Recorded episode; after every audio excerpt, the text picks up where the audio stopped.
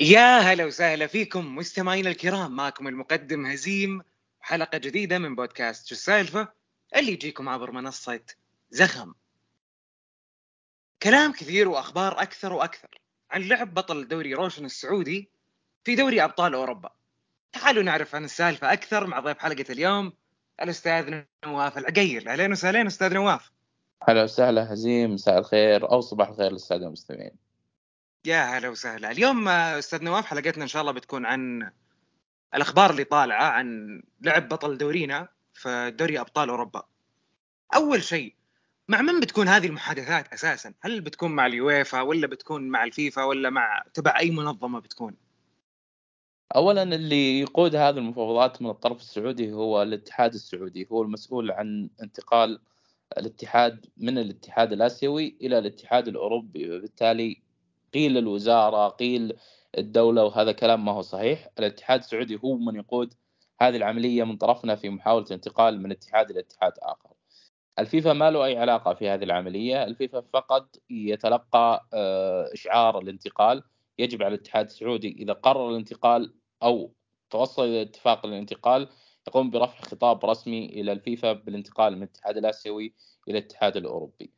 الفوضات المباشرة تكون مع الاتحاد الأوروبي لكرة القدم والاتحاد السعودي لكرة القدم للانضمام إلى الاتحاد الأوروبي. ثم سيدخل الاتحاد السعودي في مناقشات مع الاتحاد الآسيوي لإبلاغهم بقرار الانسحاب من الاتحاد الآسيوي للذهاب للاتحاد الأوروبي ثم تتم العملية القانونية بكل آه، سهولة. في أمثلة كثيرة صارت على في تاريخ كرة القدم انتقال اتحادات كثيرة اتحاد آخرها الاتحاد الصهيوني اللي انتقل من الاتحاد الآسيوي للاتحاد الأوروبي.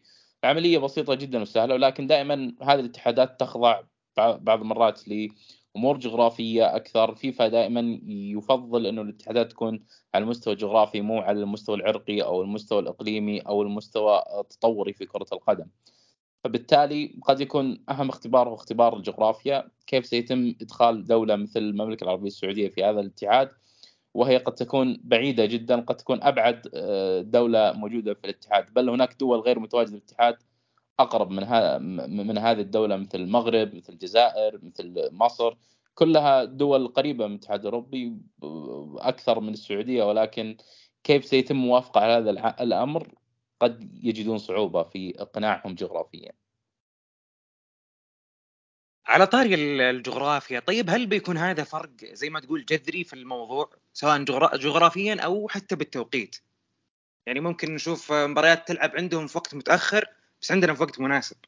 بالعكس إحنا إحنا أساس يعني دائما لما يطرح النقاش بين الدوري السعودي والأمريكي أحد الأمور اللي تهدي الأوروبيين فيما يخص الدوري الأمريكي هو التوقيت. الأوروبيين ما يقلقون دائما من الدوري الأمريكي بسبب توقيت الدوري اللي ما هو بالتوقيت العالمي لكرة القدم.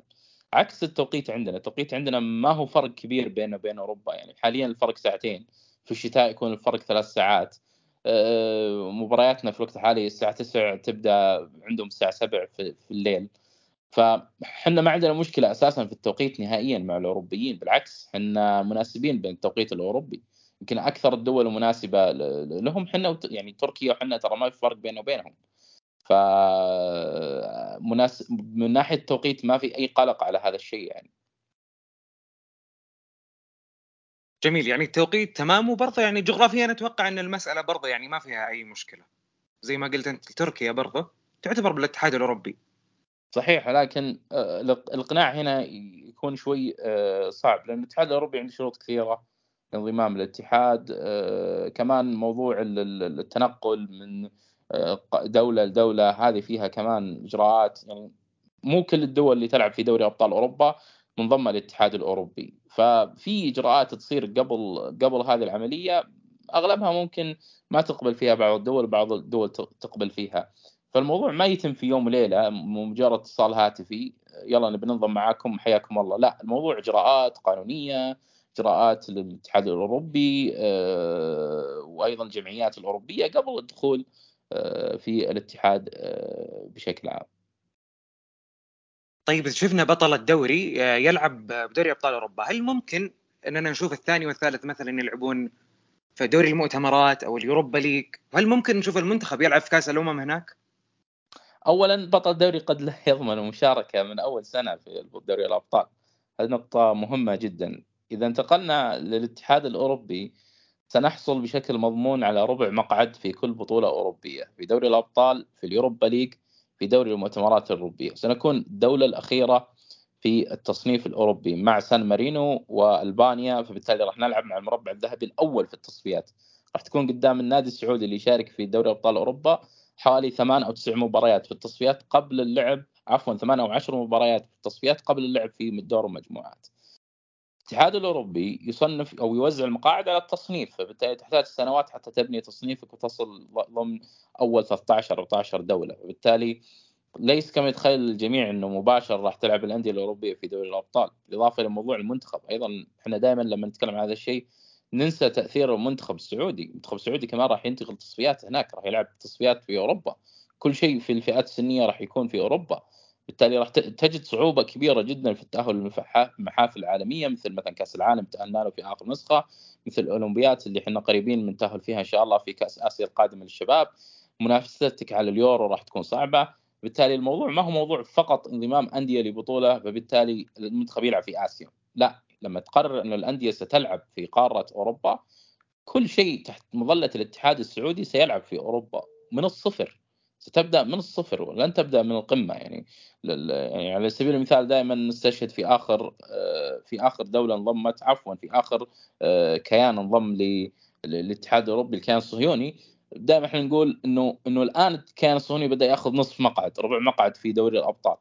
آه، سابقا كان يحصل في التصفيات الأولية وما كنا نشوف أندية أندية أندية الكيان الصهيوني تتواجد في آه، في دوري الأبطال لأنه لأنه كانوا بالتصنيفات المتأخرة جدا فيلعبون مبكرا في التصفيات.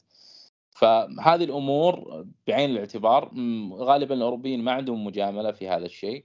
كثير من الدول اللي مثلا على سبيل المثال سلتيك ورينجرز في اسكتلندا حاولوا الانضمام للدوري الإنجليزي الممتاز القانون واضح بدون أي مجاملة. إذا أردت انضمام للدوري الإنجليزي الممتاز تبدا من دوري الهواة. هذا شيء كارثي بالنسبة مثلا سلتيك ورينجرز اللي يبدأ من دوري الهواة. نفس الشيء بالنسبة لنا راح يكون كارثي لما نلعب في بداية تصفيات أوروبا ممكن نحصل على ربع مقعد فقط وممكن ما نتأهل في النهاية. يعني الموضوع نجيبه من من زي ما قلت أنت من الصفر. يعني ما نبدأ من من وين إحنا في آسيا. صحيح تصنيف أي. آسيا شيء وتصنيف الاتحاد الأوروبي شيء آخر. يعني يمكن حتى زي ما قلت أنت حتى يمكن بطل الدوري ما يوصل لدوري أبطال أوروبا بما إن فيه ملحق بالضبط. ثاني أو ملحق ثالث. بالضبط.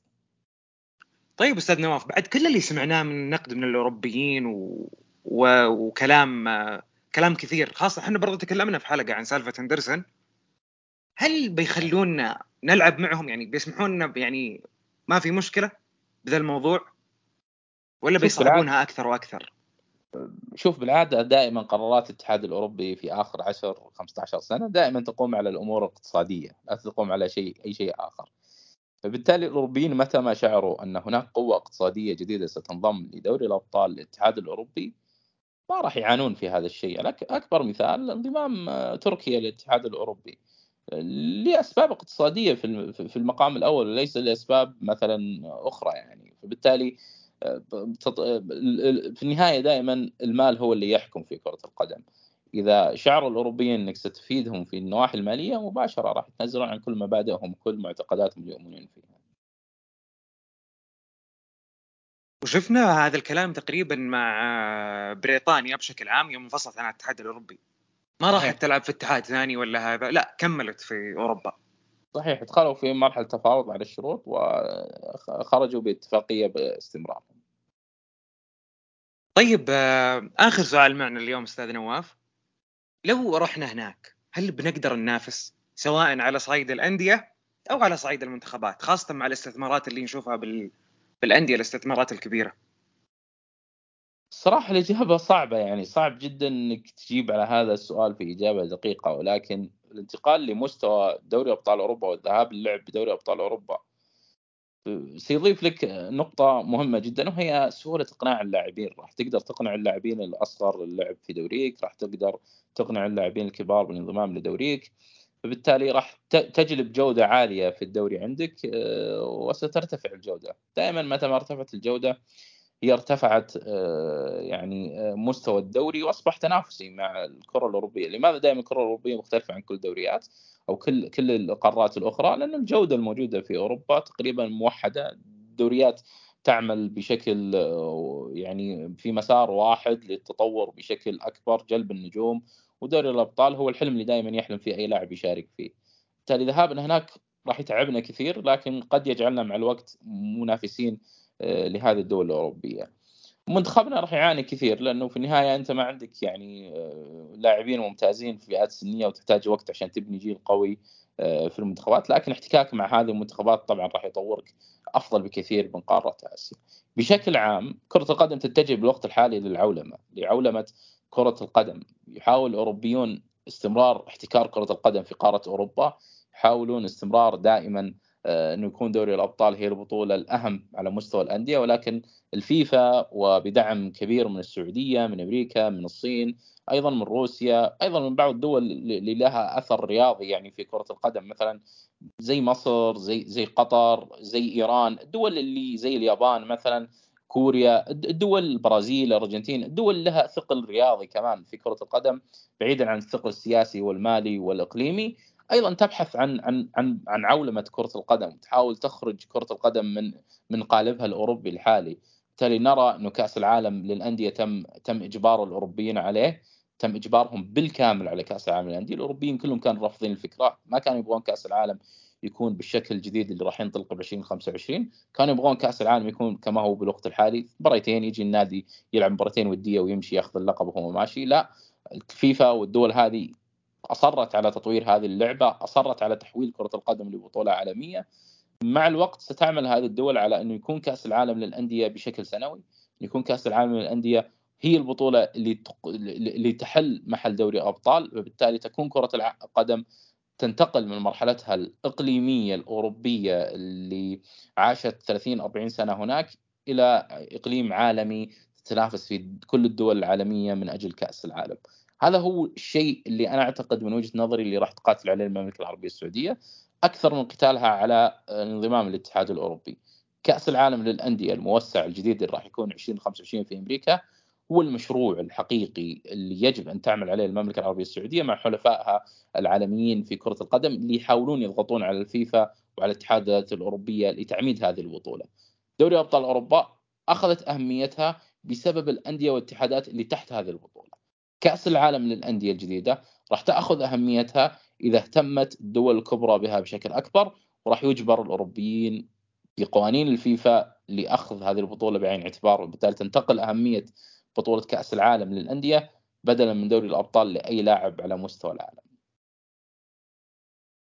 وهذه الفكرة أفضل يعني بدل ما تبدأ من الصفر في أوروبا تكون خلاص أنت واصل كأس العالم للأندية المجمع هذا اللي بيكون بداية من 2025 صحيح واساسا أنت لو لو بتفكر للانتقال ل ل لبطولة جديدة أساسا من الأفضل أن تتبنى بطولة جديدة وليس تنتقل لبطولة جديدة. ظهرت بعض الأفكار في مواقع التواصل الاجتماعي قبل يومين تقريبا في دوري أبطال الشرق الأوسط. آه، يضم دولة تركيا، دولة إيران، السعودية ودول الخليج، مصر والدول الإفريقية المنطقة اللي تكون في الشرق الأوسط هذه تتحول إلى منطقة إقليمية جغرافية في في كرة القدم ويشكل لها اتحاد الشرق الأوسط لكرة القدم ويتم صناعة بطولة جديدة تنافس دوري الأبطال هذا الشيء من وجهة نظري حل أفضل بكثير يعني من انضمام للاتحاد الأوروبي. لأنك راح تبني القيم راح تبني المبادئ راح تبني القوانين على على مبادئك وقيمك وما تنضم لاتحاد لديه مبادئ وقيم أخرى مختلفة عن القيم اللي أنت تتبناها. دائما أنا أردد وأقول أن العرب والشرق الأوسط يحتاج لوقفة لإعادة صياغة كرة القدم لأن لعب آسيا كقارة كلها تحت مظلة واحدة خطأ.